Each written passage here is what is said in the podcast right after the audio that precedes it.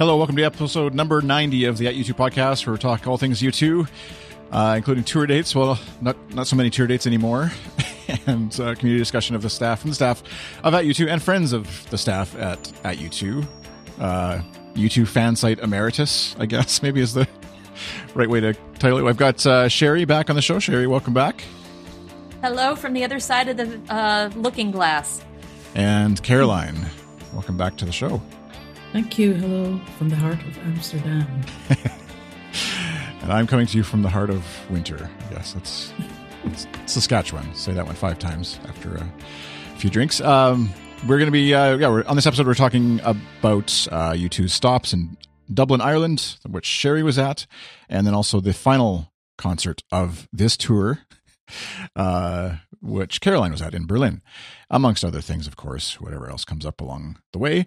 But uh, before we get to that, there's just a bit of, well, I guess one thing is in terms of U2 news and stuff that's happening on the horizon here, that, or possible U2 news, I guess. Jimmy Kimmel's Red Show, the annual show um, benefiting the Red campaign, is airing Monday, November 19th. If I've got the date right on ABC, I think, right, Car- or Sherry?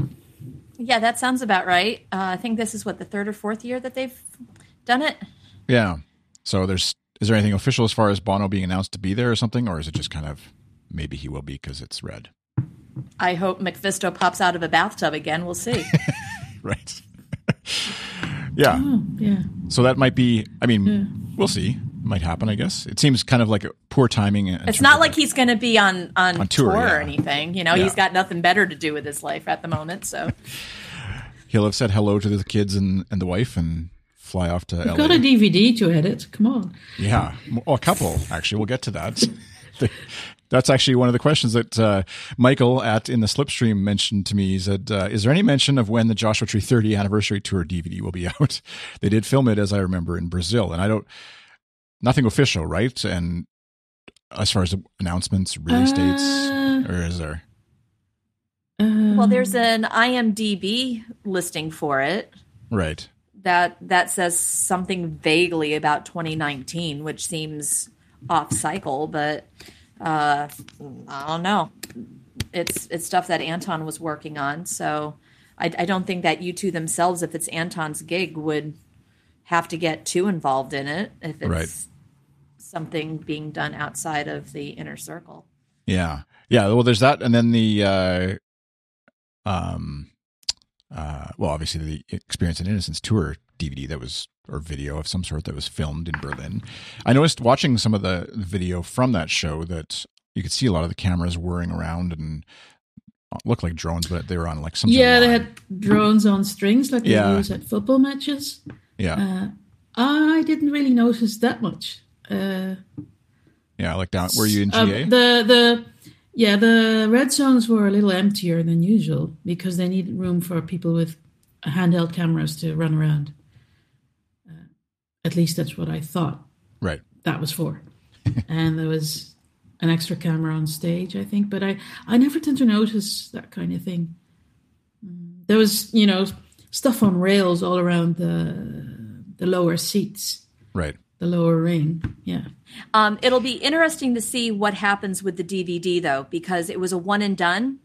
U2 normally doesn't, um, mm. you know, record just once. Uh, they usually record over multiple nights, uh, so that they've got plenty of B-roll, plenty of backup footage, and and so as you were there at the show, it'll be interesting to see how much was corrected in post production because mm. it certainly hmm. wasn't a perfect show. No. there were a few flubs. Yeah. Uh, but I'm sure that you that's easy enough to. Uh, like they do have audio you know, coverage of every show. Magic away. Yeah. yeah. So it's just know, a matter of get out of away. your own ways. Guitar can easily be fixed. yeah. yeah. yeah. So that's uh, it'll be which obviously they've done before. It's I remember here reading about how like way back in the Zoo TV era how you know Bono and Edge you know personally wanted to like watch the edits and check on edits of the video that eventually came out as the Zoo TV tour DVD. And presumably, like you said, Sherry, they've backed off from caring as much about every single detail of the edits mm. along the way. Well, they have a creative team that can do that for them. Yeah, yeah. So the, like, yeah. yeah. So while they're off enjoying the spoils of tour somebody else can be stuck in an edit suite somewhere deep in the bunker. Um, but yeah, so I think they, I, I presume it'll still come out at some point, and and it's just kind of it'll be interesting how they market and promote that if they have two now sort of in the pipeline that they might want to release, and so if they do some sort of um, future tour, obviously, then that kind of gets in the way. If they have, yeah, we'll see. Well, they still had that whole documentary that was supposed to air on HBO back in 2015. Yeah. That um, HBO actually sent out a uh, press release on uh, that was supposed to um, uh, go along with the Paris broadcast, and suddenly that just escaped into the ether. So it would be great if they repackaged uh, Innocence and Experience as a fuller box set. And I think that they were a little um, ahead of the curve with releasing Live from Paris um, when they did. I wish they would have kept it all together as as the product that they wanted to have with a night of innocence and a night of experience and maybe some mm. of the documentary in between. Yeah, and maybe they'll just you know take a play, page from uh, whose playbook I don't know, like any well, almost every other movie company where they just re- keep re-releasing new editions and we just keep buying them. So they'll just do a new Innocence and Experience and Experience and Innocence tour package, like you said, which would be awesome. Yeah, just but they us. had a great opportunity to do it with the 30th anniversary of Rattle and Hum. Yeah, that didn't happen. I mean, here, uh, here you have the the own fans fan club encouraging people to everybody pop in your copy of, of Rattle and Hum at the same time and we'll all watch together. This is a band that's been cultivating a younger audience. And all of a sudden, I start getting pings saying, Where do I find Rattle and Hum? It's not on iTunes. I know. I can't find it on Netflix. There's no digital copy. I don't own a VHS player. Um, um, yeah. The DVD is out of print. How am I supposed to enjoy this and i'm going you're asking the wrong chica there's, i can't help you there's like a you know $300 so if they can't get rattle and hum right yeah. you know I actually even looked. Uh, well, uh, sorry, I'll say this uh, legally. a friend of a friend looked online, on like even torrent sites, like they not I, I wasn't doing it. A friend couldn't find it even that way. So like even the like old school, like just illegally trying to torrent something and find it, you still couldn't find. That's how locked down Rattle and Hum is. So I would expect that to happen to Pop Mart, the tour DVD maybe, but like to have Rattle and Hum be that locked away and hidden is kind of frustrating. Because yeah, my only copy is a beta copy I picked up in the Dublin airport on the way home because I, I, thought, oh, I should bring home a U2 souvenir from my trip to Ireland 20 years ago. Oh, Betamax, really? Yeah, I grabbed a Betamax wow. copy of Rattle and Hum. So if anybody's in Canada and wants to, to get together with a that has a beta player, uh, look me up. But anyways, speaking of Ireland, let's transition into uh, talking about the shows in in Dublin. So Sherry, you were at which ones? I went to three and four. Three and four. So that seemed to be a lot of people. I had a few tweets back from folks. I wonder if just maybe because it's the last two, they'd bought those, you know, thinking it's going to be the end of the tour, obviously, before we knew about Berlin. Is that sort of why you chose three and four? or just schedule? Uh, it was just pure luck. I wasn't even planning on doing Dublin, and then uh, our family moved uh, uh, across a few states. The move didn't go too well. My husband felt sorry for me, and about three weeks before Dublin, he said, "What do you want?" As as my I'm sorry for mucking all this stuff up for the family. And I said, Really? And so I said, I want Dublin. I want Dublin three and four.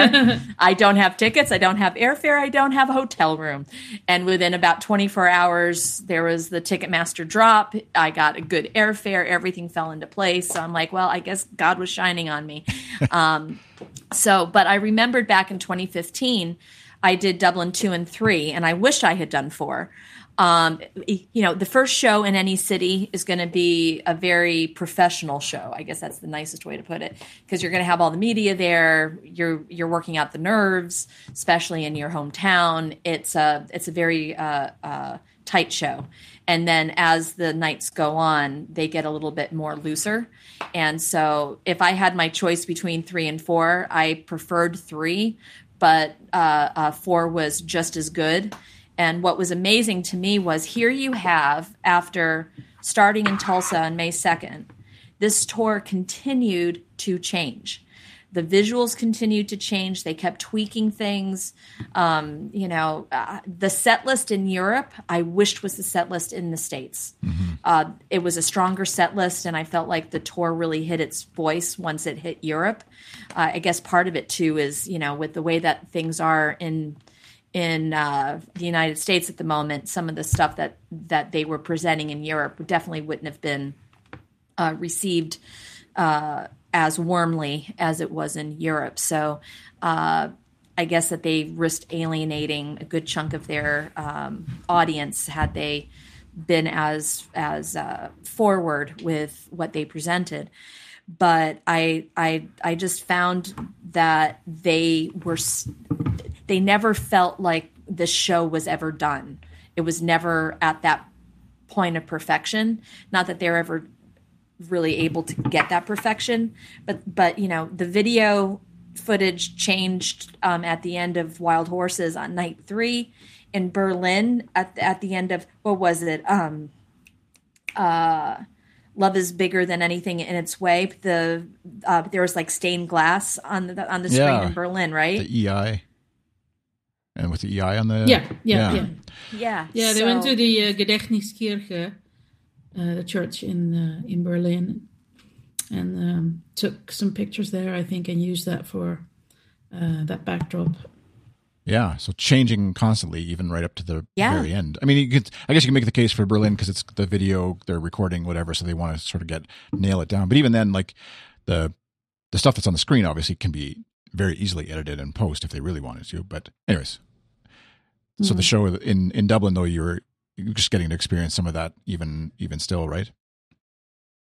Um, yeah, it, it it was certainly a a um, uh, a different vibe. I mean, I, I've I've been to over seventy shows.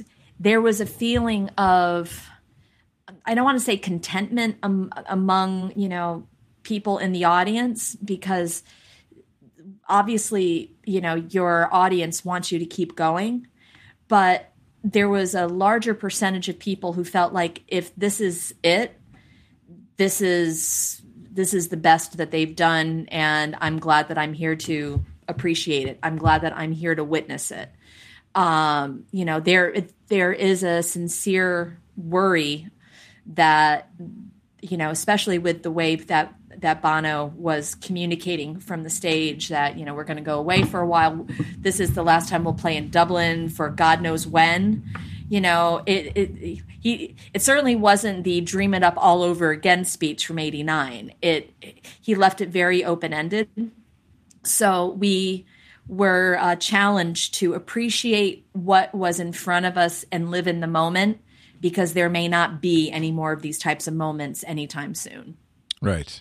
Yeah, at, at Javier23 uh, on Twitter said, went to Dublin 3 and 4, probably the best concerts I've attended. Loved the uh, baby, the baby Achtung sets. Oh, I see. Yeah. Oh yeah. Uh, that replaced Songs of Innocence songs. Wish they would have played Red Flag Day more. Also, hope the DVD was a double DVD. The Bono Mortality in the States should be part of it.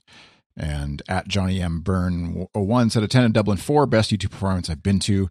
Both band and crowd in form. Should have filmed Dublin 4 for a DVD bonus, which, I mean, they did have cameras. They do have filmed stuff, so who knows? Right. It's possible. It wasn't the filming, but it's certainly possible that a, a song, if if whatever they wanted to include, could be done. Um, and and Dublin three was when they officially launched Dirty Day, which I think was brilliant.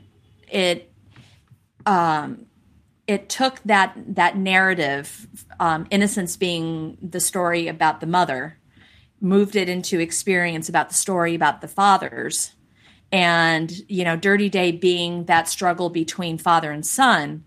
And then at the start of the tour, when they were um, uh, bouncing around who's going to ride your wild horses. Bono had said in several interviews that he was re uh, repurposing the song, thinking about how his daughters are growing up and moving away, and and his desire to still want to be in his life, and not sure if they still want the old man around. Right. So to have that book ended with Bono as a youth not wanting to have his old man around to now being the father wanting to still have his children around and they're like going off being how he was back in his youth.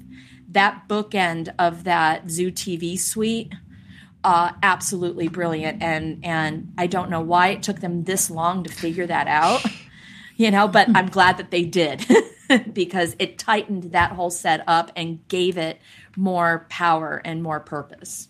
I completely agree with you. Sorry, it's boring, but I agree. well, no, before we get, I just want to get before we get into because we'll cover Berlin, we'll cover some of that stuff too, and and the way the tour ended even too. I'll I'm just going to throw in Kenny's audio. Just Kenny sent in some audio of his thoughts on Dublin three and four, and then we can kind of just merge into a Berlin end of tour, end of U2, and which band are we moving to next discussion. No, just kidding. Not to freak everybody out. Okay, here we go. So I uh, just wanted to kind of connect in with a few reflections on uh, Dublin 3 and 4, uh, my last two shows on the tour. Um, loved it, great, uh, awesome. Um, I think obviously a bit of work had gone in um, because they were getting ready for the DVD. Um, so really, really enjoyed these shows, particularly the fourth show. Albeit between the fourth and the third, there were slight differences. In Dublin 3, uh, during Wild Horses, there was, it looked like Drowning Man uh, words uh, across the screen, but they disappeared for the fourth, and I can't remember if they appeared in the Berlin show. Somebody will be able to, no doubt, pick that up. Um, so it was great. It was great to meet up with uh, the community. Obviously, uh, met up with Ian and Sherry. Bumped into people that I've known online, hiding in the Burgh, Beth and Bono uh, Big Wave. Um, uh, Fabio um, was uh, bumped into him as well. Um, so it was just great actually connecting, and I think that's probably partly what made um, that whole weekend such a buzz. Um, so unlike previous shows I've seen in Dublin where it's been been a bit of an anticlimax, um, this was great, great fun, and I thought the band really enjoyed it as well. Um, hopefully that's them going to go away and have a wee bit of time out. Um, by the way, Dirty Day, I nearly didn't mention that. Awesome, absolutely brilliant. Uh, and so lucky to see that twice and hear it twice. Obviously, um, it had been talked about. Landlady as well was a highlight as well. Gloria continues to be um, absolutely awesome, as does New Year's Day, and I think I mentioned that the last time round. Uh, sorry, back on track. Uh, hope the guys go away for a wee bit of time, wee bit of uh, time out. Um, I think they deserve it. I see there's some uh, rumours going around about dates in Australia. Much as I would really love it for the guys there, um, I don't know. I just can't see that happening. But maybe I could be wrong. Uh, it just felt like they were going to go and pack up and disappear for a while. But then again, I sit in the camp that says Zoo TV 30th anniversary tour is not going to happen, and I think I'm a bit of a minority there. Um, great tour overall. Um, loved it. Really enjoyed it. Wish there'd been a wee bit more set list variation. Definitely. Great seeing the band playing live, definitely. So I can't really complain in that sense. Uh, and I'm not going to complain because I think actually seeing these guys live, I'm just really, really fortunate. So um, anyway, awesome. Um, and uh, maybe looking forward to the next time if there is one, although I still have my doubts. Yeah, I love that he brought up about the video in Dublin 3. Um, at U2 staff emeritus, uh, Angela Pancella had a very long thread on Twitter. Uh, you can find her at uh, A P A N C E L L A about that video. Just something intrigued her about it. How the uh, lyrics and the words that popped up on the screen went from Song for Someone to Cedarwood Road to Raised by Wolves, and then words that sort of like went out into the wilderness. So talking about Red Rocks, London Dandelion Market, with I Want to Run, I Want to Hide, Out of Control. Um, and then it went into the lyrics from Discotheque about you can uh, grab it, you can feel um, the enemy um, uh, looking for a sound to drown out the world. Um, um, a lot of lyrics off of pop. And then it went into Drowning Man. So it was like all the chaos and all the uh, uh, worry about you know the band descending into something that it didn't want to descend into was what that video was um, bringing up. And i think that it was far more potent than or or uh, uh, uh insightful than i think that the um, band uh, wanted it to be. I, th- I think that it revealed too much, and that's why it it only showed that one time. I'm sorry, I missed that. During which song was that? Oh, that was at the end of um, Wild Horses. Um, you can find uh, the video. Yeah, I've got a link on- in the. Sh- I'll put it in the show notes, and then Yeah, yeah, YouTube Gigs has th- th- has the video. I heard of it. there'd been there'd been lyrics on screen, but I didn't know when. yeah, so exactly. for it to Yeah. um, end with Drowning Man was whoa, Yeah. you know. yeah. That was just for Dublin three only, though. It was only Dublin three. It did not repeat for Dublin four, and and nobody talked about it for Berlin. Yeah. So like you just sort of wonder, um, uh, yeah, how that happens exactly and why. And then I mean maybe it just like they tried it and it didn't work. They didn't like how it played out or whatever. But Maybe. it does seem like one of those like little Easter eggs too, where you're like, do we read into that and like it's a whole bunch of you know spiraling out of whatever, or is it like just some intern was like, I'm gonna go randomly copy paste some lyrics on the screen at the end. Well, the And the fly video. I was talking to somebody uh, on the production staff in um, Dublin, and and they said, "Look, we entirely expect that in 2019 that the U2 fan community is going to go uh, uh, uh, pixel by pixel and pick out everything in that fly video."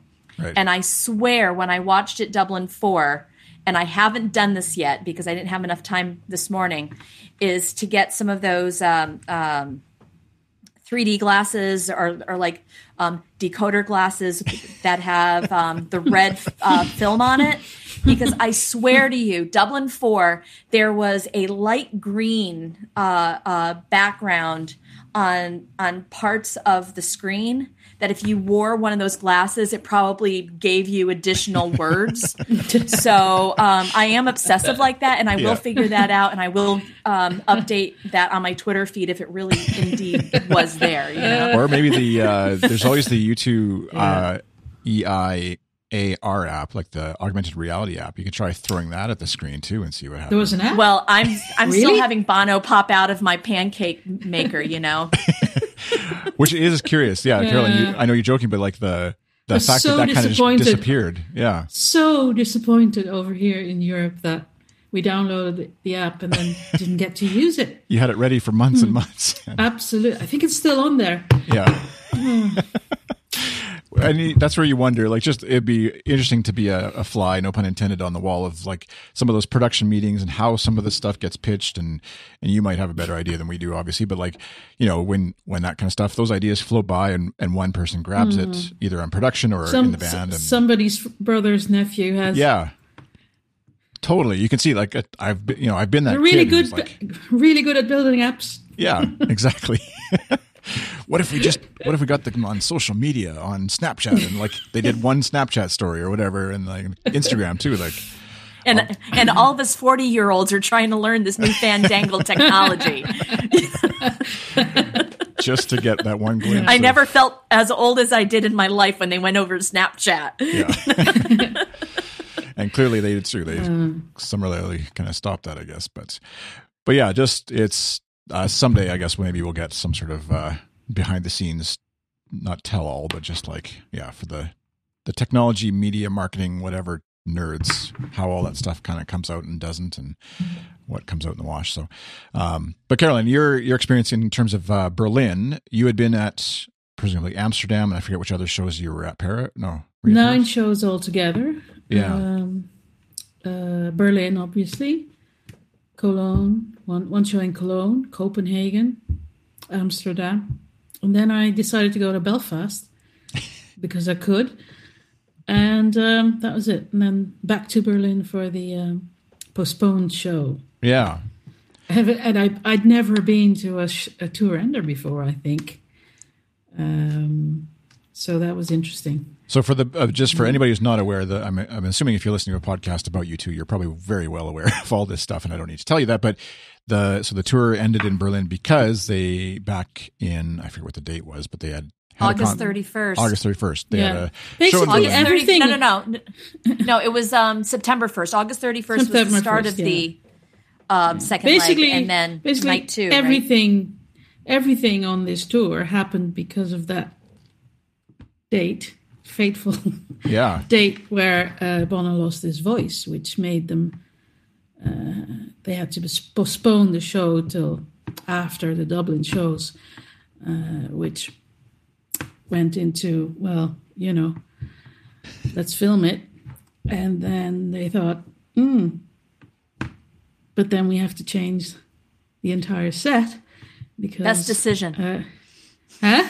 Yeah, That was the best decision always, they ever they made. were always going. They were always going to uh, change the set a bit, but this thing meant they had to change a lot, and it was it was so interesting watching them scramble.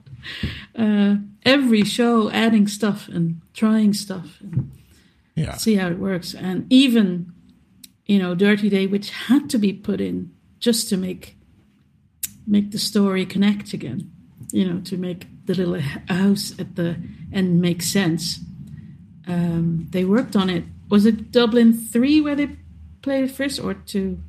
It was Dublin Dublin three, three. and Yeah. you're So- right about that because they had to reintroduce the house. They had to reintroduce the light bulb because otherwise, having it Yeah. end at 13 made no sense whatsoever no sense at unless you yeah. were there in 2015. Yeah. So if it'd be interesting to compare the three times they played Dirty Day, um, and to see the progression because I know they worked on it very hard, and there was a lot of discussion of, about how to play this song, and um, I think they got it right on the on the last night. I think there was uh, the second one focused more on the other dads as well, whereas the last one went right into uh, the problem that was Bob, and um, uh, they also um, made it a little less sweet than uh, the first two uh, performances because it needed to be a little dirtier. Right. Uh, and uh, it was brilliant on the uh, on the during the last show. But uh, yeah, uh, anyone out there who has uh, access to uh, audio or video, just put the three together and uh, compare. What I loved was Dublin 4. Gavin was um, um, um, out with his uh, production notebook, constantly jotting down notes, watching the screen, watching the audience, watching the band. And uh, he he pretty much wrote nonstop during the entirety Yeah. of, of, of Dublin 4's uh, uh, Dirty Day. Uh, I performance. was texting Dirty him Day. during the song. Well, he didn't look at his phone apparently. No, he did because he answered. Wanker. Um, yeah, I got in my little tips there.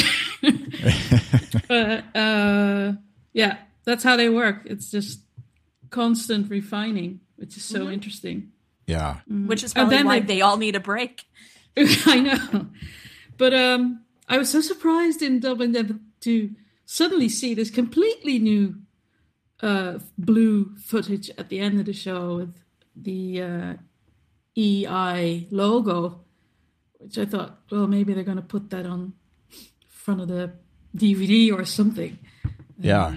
Because it, wa- I know, like everybody, like I think Sherry or a bunch of people, anyways, were tweeting it. I remember Beth and Bono, of course, who's our resident uh, font typography nerd too on all things U2, um, tweeting that out, a picture of that and stuff, and just like because it is like uh, different than any other visual we've seen as far as representing in, in, uh, experience and innocence, and um, the tour it's different from the tour logo, like all that stuff, and so it's kind of like some production meeting, design meeting somewhere or whatever, somebody sketched that out or came up with that and they thought, well, if we're going to put this on a DVD or Blu-ray, please somebody at U2 recognize the Blu-ray exists in in 2018, 2019. Yeah, in It's- 4K. Yeah, don't don't just do Betamax for my sake. Um, and yeah, and wanting to incorporate that obviously in the show because you, it's one thing to obviously have it just on the screen, which you can re- replace obviously in post, but then you want maybe the fans' reaction or you want to show the crowd with that and not have to do a whole bunch of uh, whatever rotoscoping or 3D computer generated stuff after the fact on the video. But your thought. So you mentioned earlier you hadn't you had never been to a tour ender, and you but you'd been Yeah. to Belfast. So you saw them in Belfast. They went to Dublin. Then you caught up with them again in Berlin. And was there just a different? Was there a vibe that was different from the band that you sensed and crowd?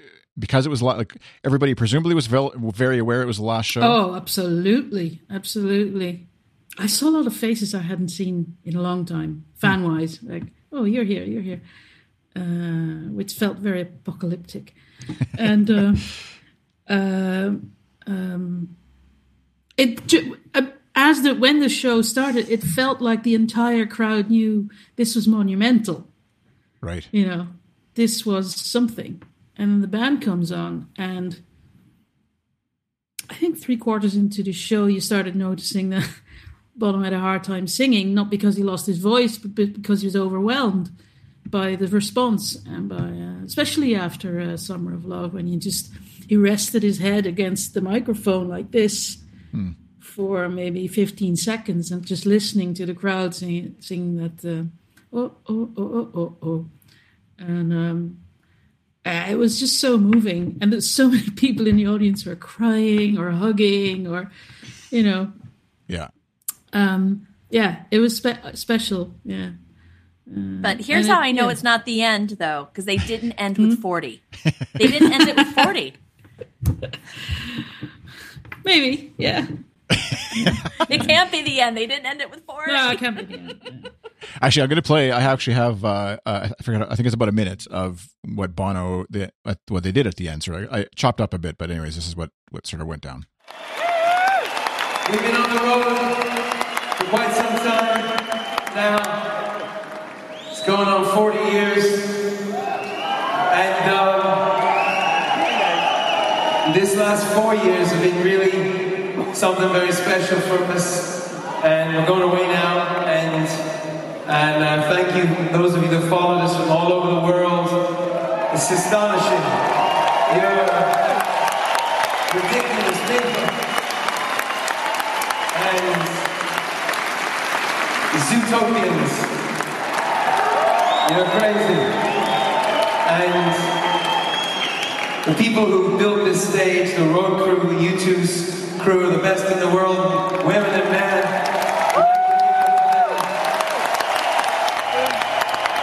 Open up, women, honey, home. So that's the abridged version. The link to the full video, if you want, uh, thanks to U2 Gigs, I think it was uh, their YouTube channel. Grab that off of, but uh, you can hear and see obviously it all. But uh, the final sort of performance of 13 as they they head off the stage. But uh, I think that's where a lot of the fans are kind of like, was that like the goodbye? Was that because there's you know as Bono is wont to do, he just throws things in there that probably are just like the emotion of the moment catches them, and Yeah. then afterwards they're like wait, he said 40 years they've been touring and this is now they have to go away and like, oh no, is this the end? And they didn't play 40.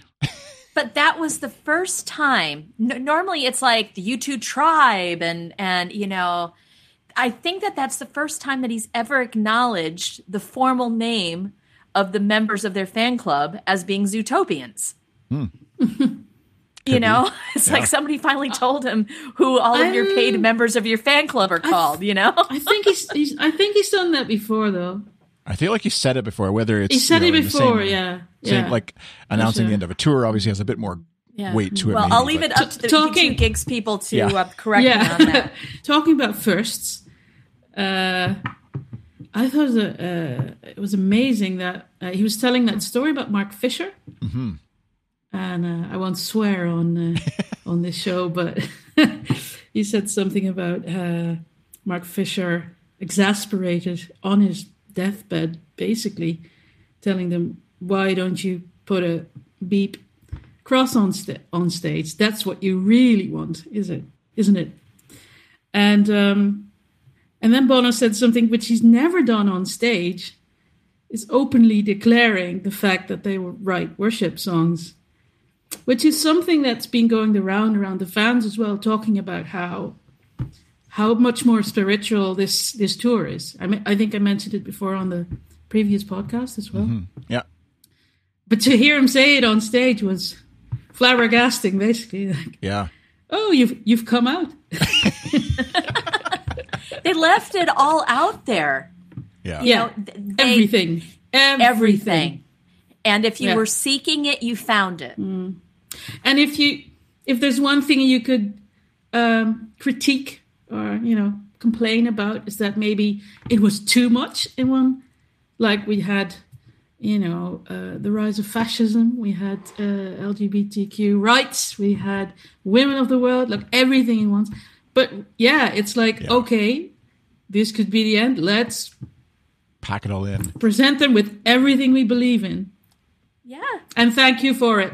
Like a, a, a pastor who has one chance at a sermon and wants to like fit every single thing in. Like this is the yeah the funeral sermon almost or whatever to put it in a Absolutely. negative spin almost. Absolutely, yeah. Well, it wasn't a greatest hits tour. You know, Edge Edge No. said this one's for the diehards. I mean, ev- almost every song was a deeper cut off of an album. But you Yeah. can say from an activism standpoint, it was very much a greatest hits of all their activism points from mm. their very beginning all the way mm. to, you know, the refugee crisis of today, you know. Um so I mm-hmm. I I believe that if they truly you know, if something, God forbid, happens, Bono falls off another bike, you know, Larry has a has a stunt problem on a movie uh, uh, uh, set or something. You know, Adam decides I want to be a full time dad. I don't know.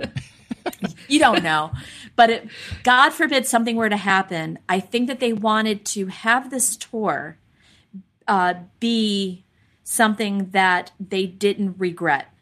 That this was the no regrets no compromise. Yeah. They put it Yeah. all out there, and and if there's more, fantastic. But if there not they can look back and be very proud with what they provided to their fan community, and and the artistic uh, perspective that they wanted to give in times like this. Yeah. But I don't think that they're done. By no No, I don't. Th- I don't- think they can do that without each other. Yeah, I'm sure. Like like you said, the four years of touring has been something really special, obviously, but also like maddening, tiring, you know, moments of frustration and and whatever. And so going away from that for a while, taking a break, holiday, Hmm. They could take a break in the south of France. yeah, It might lead to things. yeah. They've little done bit of albums before. rosé, Yeah, passengers too. yeah, exactly. That's why I think fans are, are understandably like kind of like nervous at all the. But there's a lot of emotion from those four. They're they're four human beings, obviously, not just rock stars and and everything else that they are, who have to uh, go to bed at night and wake up in the morning and. Uh, And so I think there's a lot of emotion that they're experiencing in that moment on stage as they end the tour and and and knowing what they started with way back when with or, or even like halfway through I guess if you want to say it like when before the experience and innocence tour and having to do Josh Tree because of health reasons and stuff and like knowing that a little bit more even now that things can happen like you said Sherry and they might not get to go out on the road again. And so there's there's understandably a bit of like melancholy and happiness and joy that all sort of gets wrapped up into that whole moment. And so yeah and Bono obviously being Bono isn't going to miss an opportunity to throw some emotion out on the stage and throw his heart there and see what what happens. And so yeah i mean you can read into it what you want but i also think if they have the opportunity we will see them again in some form at some place. And whether that's australia or whether it's saskatoon we'll see but i'm holding out hope anyway so i don't know if there's um any other closing thoughts? I guess if this is the this is the final podcast of the final concert, uh, we are going to be around again. Don't uh, this don't read anything into my joking, but uh, any any thoughts on experience and innocence in terms of wrapping up our coverage, as it were, of the tour from from either of you? I think this is going to be a tour that we'll be writing about for a good long time. There, there's just so much to dive into, and um, you know, I, I see this tour as a turducken. I guess is the best way to put it. You know, it's a turkey inside of a chicken inside of a duck or whatever, uh, duck inside of a chicken inside of a turkey. That uh, we're going to be picking this one apart for um, at least until they tour again, which may be 20 years. It could be four years. It could be next year. Who the hell knows? Um, but I'm, I'm, I am, I feel like they gave us their best. And I tweeted this out earlier that, that, um, um, I will defend that stance. Of course, I'm getting back. Oh, you ignorant! of course, that. it's Zoo TV, Zoo TV, Zoo TV, and you know, Zoo TV's up there. But Zoo TV was a statement on culture. They really weren't revealing a lot of themselves. They were just holding up a mirror at the outside world and saying, "Look at yourselves." And this was a tour where they not only challenged themselves to look at at their own souls, but they invited you to do the same, to take that hero's journey, to improve your own life, to um, that it's not just about following a rock band. What are you doing with your life? How are you uh, sh- uh, finding your purpose? And then how are you then becoming a greater part of the community? And that's where this tour differed from every other tour. This was a participatory where it wasn't just them doing the introspection, they were challenging you to do the same. How about you, Caroline? Any other closing thoughts? Uh, I have nothing to add to that. That's brilliant. No, um, it's it's a tour that I certainly will remember. And as for Zoo TV, as people complain that, that you know, to, you know, on your tweet, people complain that Zoo TV is the best tour. I never liked Zoo TV. I love Pop Mart, and this to me is the best tour they've done since Pop Mart. Uh, and I'll never forget it. And uh, if I if I speak for too long now, I'll start to cry again. but they got trapped in the screen and they got trapped in the lemon. So that's how you can combine the two, you know? Yes. there you go. Both of both and both times it was in Europe that they got trapped. So that yeah. Yeah, it is. There, that's an interesting. I love that connection that you make, Caroline, with uh, from Pop Mart to this because it's not an obvious one to me. But I, then once you sort of dive a little deeper in it, and I think it was when we talked last time. Maybe it was after the podcast. I forget. But anyways, yeah, there's Mm-hmm. just kind of talking a bit about that and like just the the heart in in the midst of all the the flash. I guess there's a lot of heart in what what they're. a lot of heart, a lot of humanity. That's Yeah. that's what at the end of the Pop Mart tour. That's the the one word that stuck with me. Like that, you know, this is more human than the Zoo TV tour, Yeah, and uh, that's what I felt from this tour as well. Yeah. Yeah, very cool. Um, all right, and if you're out there and you're listening and you've got comments and thoughts and memories, recollections, etc., from the tour and want to share them with us, we'll happily, if there's enough of you out there with them and want to, we'll do another episode talking. I'm sure other members of the At U2 staff would love to reminisce a bit and talk and debate and stuff. So if you use uh, hashtag Ask At U2 on Twitter, we'll collect those into a future episode and uh, would love to continue talking about it. Um, I know for me, it was like I I watched the I was listening or I think I was just listening to um, uh, Mixlr or whatever from the Berlin show, and I was it just happened to be on, so I happened, I happened to be sitting here, and so I happened to listen to it. I hadn't planned to, but then after it was done, I was like feeling all this emotion, and I was saying to my wife last night too, it's just like connecting you know, all the way back to say when the blackout came out, even if that, if we just count this part of the, the EI and I tour, um, and how it's all kind of like wrapping up now, that cycle, uh, of that, the, the life of that tour anyways, or whatever, and that album even, um, just how much has changed, life has changed, etc. in that time period. And yet they just were on tour that whole time and kind of gives you a little appreciation for the, the work and stuff that was going on just to bring us, yeah, that stage production and that, uh, that story. So, um, I guess that's my thanks to you two, uh, moment there. But, um, so yeah, we, uh, we would love to hear from you if you have got stuff, maybe something we said triggered a memory or triggered a comment or a thought that you want to share with us. Use hashtag ask at U2 on Twitter, or you can tweet at us at, at U2, not at U2, but at, at U2 on Twitter. That'll never not be confusing. And uh, I can't think of any other way. There's the contact forms on at u2.com as well, too, if you want to send something longer in as well. So how are you coping, Chris? Coping? I'm coping by buying tickets for Robbie Williams at, at the Wynn Casino in Las Vegas. How about you?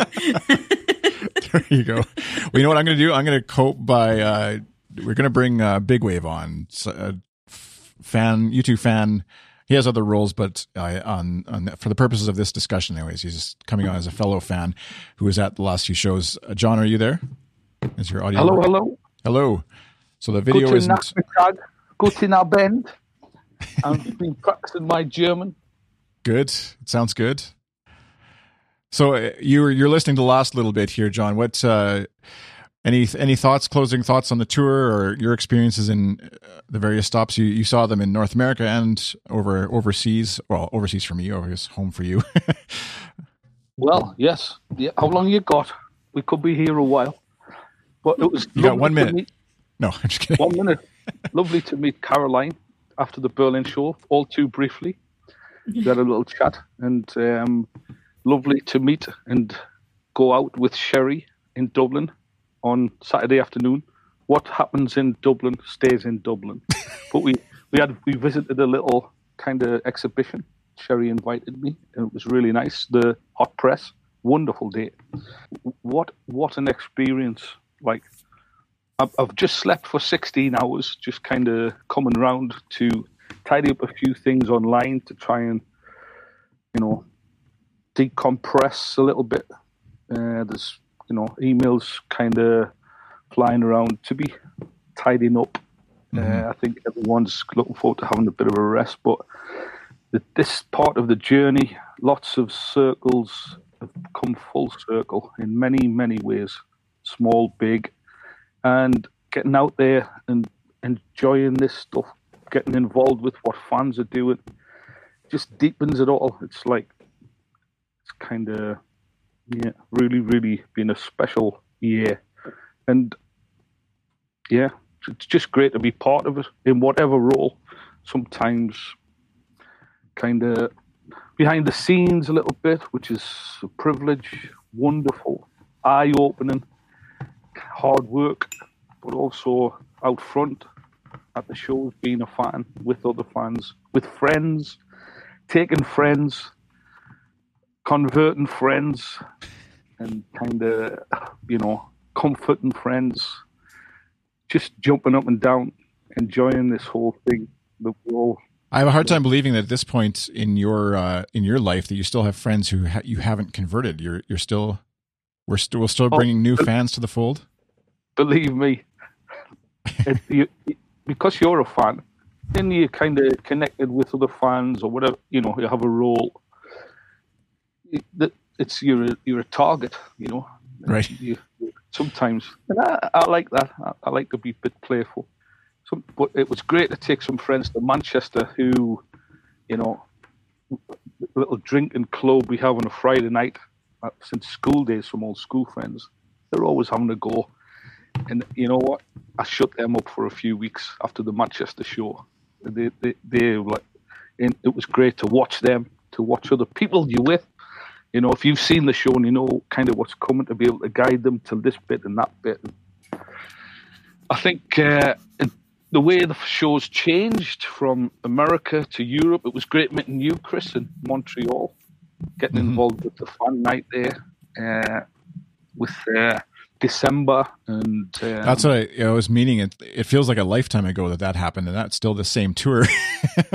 that's just for me. That was one stop. Yeah. Well, that was very special for me, for the moderators, u2.com, Claudia, who's now left the moderation team, but Max and Michelle, we all meet, met up for the first time at, at that event, got involved, like being in the, in the, you know, live rather than watching it online. It's different when you meet people you've chatted to for 10 years sometimes, you know, both fans and both people in the organization. It changes like, uh, everything. Just a, a, a short meet or a longer meet, you get to see the human face behind the, you know, the crazy typing. You know, Yeah. But- and and we all got a shout out. This is I heard you talking about it earlier, and and me and Max were at the show. Max Max Sakino deserves a special mention. Travelled 56 hours, kind of yeah. travel time to see a tune.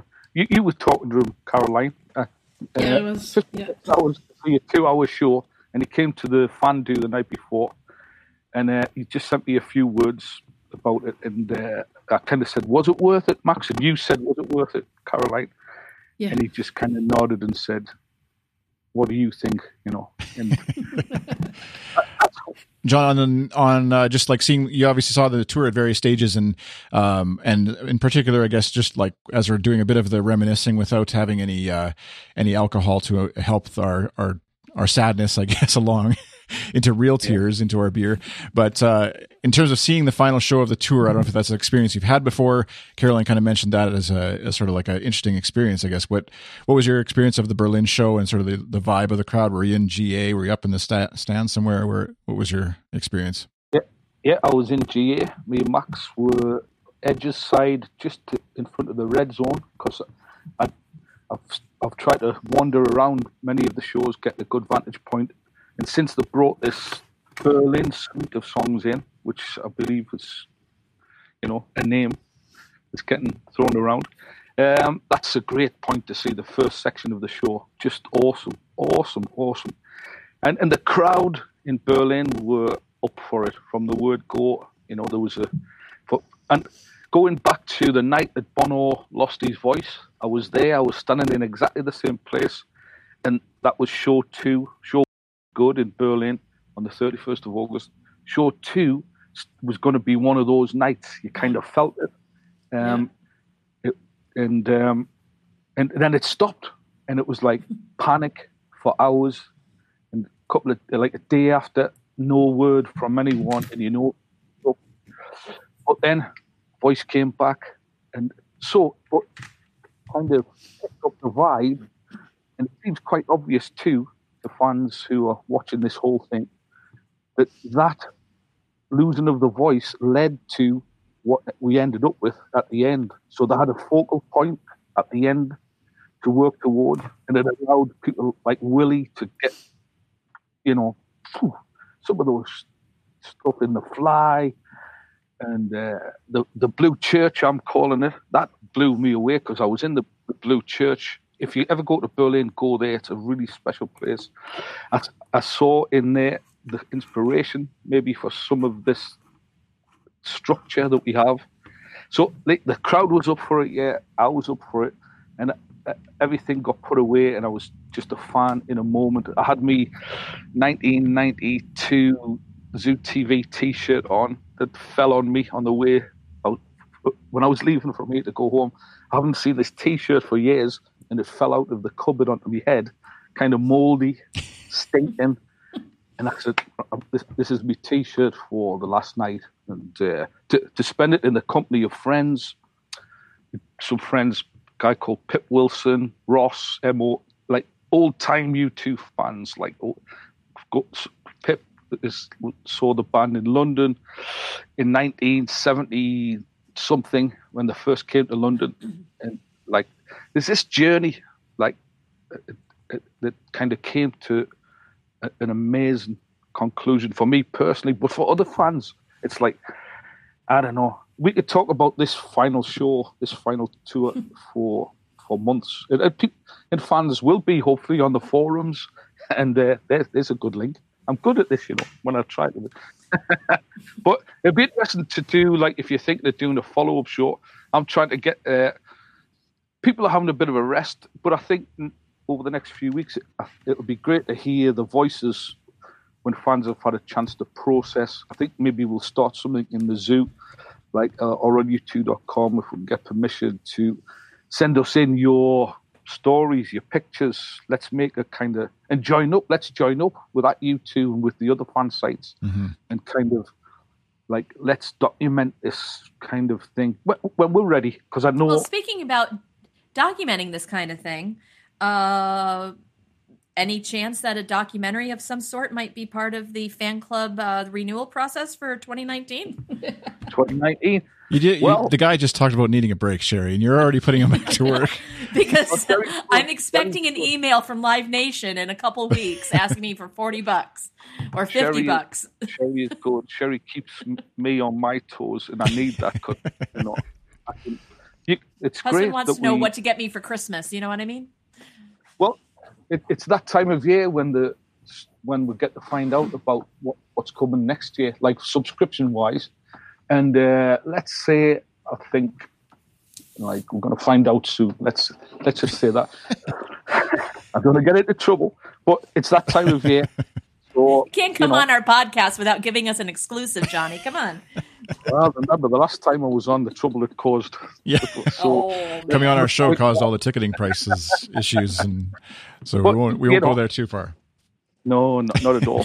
but you know, I think, uh, yeah, it.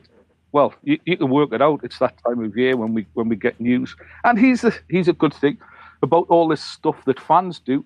It's been great to see it emerge in the what u2.com team have been doing. Give them a little plug. All the videos with fans, these special extra subscriber specials, the fan voices in the show reports Sherry, you sent me something the other day. I sent that up, and I think that's going to get like published quite soon. I think it got approved. So, and uh, you know, the social stream still going. We're, we're learning all the time from, and our inspiration, my inspiration, is the community. What fan sites do well, being involved in that. Um, I'm still waiting for the the U2.com invite for the uh, on tour podcast consultant uh, gig, but I'll, I'll I'll wait for the next tour. Don't I'm not. Well, you know, you get nothing if you don't ask. Am I right? Terry knows that. We've been asking for over a decade when we first started doing the podcast. Right. We will. we'll we'll let Big Wave take his uh, his uh, work hat off again and and uh, yeah. well, for... you can't really. It, it's always there. I, I, I, take it on and off. It, it, it's like you know, Bono says it, and people. It's real. It's like no them, only us. I keep saying it. We'll forget sometimes, you know, but it's true. Mm-hmm. If I didn't believe that, I'd be out of here. And the minute I don't believe that, I'm out of here. but I'm here. I'm sticking around because it's just, it's a great community. It's a yeah. great band. As Matt McGee said, and I'll never forget that, he picked the right band. And I think we all would second that. I do. We yeah. picked the right band. So where can uh, if if folks are interested, you you mentioned U2.com, obviously the the fan club membership there, and the Zootopian forum is yeah. you can find that at U2.com. Oh, Look, can I just say this because I, I got cut off earlier about this thing when Bono shouted out Zootopians. He has said it before. I was mm. there once, and through the show, it, it, I think he said it a couple of times. He knows who we are. Like, but when he says Zootopians, he doesn't mean like just people on Zootopia. It's everyone who's ever bought a ticket, everyone who's kind of ever visited. U2 fans, and it was really special to be there, just at the end, to get this. I mean, I, I was standing next to Max. We both screamed like girls, and uh, it's just I'm 53. I, I, I, I, thought I was past that, but it was so exciting, and it, it kind of it resonates. You know, it's like you know they know we exist. You know what I mean? Not mm. maybe not individually, but like a lot individually. It's they've been great with fans, but they keep an eye on things. I'm sure. But that moment was great. But yeah, you can find me in Zootopia, and you can find me on Twitter mainly at underscore big wave underscore talking about British politics at the moment. And oh God, please help us. I'm on my knees. I'm on my knees. oh. I have a. Are you okay there? Don't literally fall over on your knees there. I thought the band handled that really well with the EU flag and the little British section with a balloon around it in Manchester and London. That was very special, mm. very thoughtful. A lot of thought into that, a lot of care. Yeah. You know, they were. I think I believe they were a bit nervous coming into Britain, into UK, I should say. But I thought they handled it brilliantly you know, the team, the creative team, especially with uh, yeah, yeah. God, is it over? And I, I said on my Twitter the other day, is it bollocks? It's not over till it's over. So let's just wait and see. Yeah, let's wait and see. Sorry for swearing. Is this 18 related? Can you swear? Uh, Will I get censored? It, I think it gets censored. I don't, I don't know if bollocks is a in North America that's not really a swear, so it, it's just kind of a funny no, thing the UK folks say. So I think I've I think it slips under the radar. Restrained, Chris. yeah. Usually it's Sherry that drops the f bombs. Absolutely, but, yeah, I remember that. But she's too she's feeling too good to have uh, at the end of the tour. Maybe she if she hadn't gotten to go to Dublin, thanks to Steve for preventing some angry Sherry. Welcome, Steve. Uh, you can follow Sherry at, at U2com Sherry on Twitter if you want to. I don't think you tweet too many swears either, but um, yeah, at U2com Sherry. And Caroline, where you're at, at CVODB, that one doesn't roll off the tongue either. But uh, Svabud, uh, I've definitely uh, sworn on my uh, Twitter. Oh, God, yeah. Yeah. Try living in England with not swearing at the moment. I'm I Chris on Twitter. I don't swear too often on there either, but uh, and then of course at U2com is, or at U2, sorry, is the Twitter handle for the, the website, the fan site that uh, has been going on and is still going to continue going on, of course. Uh, Facebook.com slash ATU2com, Instagram.com slash ATU2com. And uh, you can watch for, I think, I don't know when, it's in, it's in the works anyways. I'll, I'll tease it here a little bit that there's a, a new new design of at U2 coming soon. And uh, maybe before Christmas. Yeah. So we'll see. Um, I think we're getting updated for Internet Explorer 4 now. So just to throw a little see AOL 5.1. Yeah. Just so, please make it easier to log in. Yeah. um, and uh, yeah, so watch for that. Thanks, thanks Caroline. Thanks Sherry. Thanks John for all stopping by. Thanks, guys. Keep Thank- doing what you're doing. Never give up. Never give up what you're doing. You're an inspiration to me, each and every one of you. I mean it.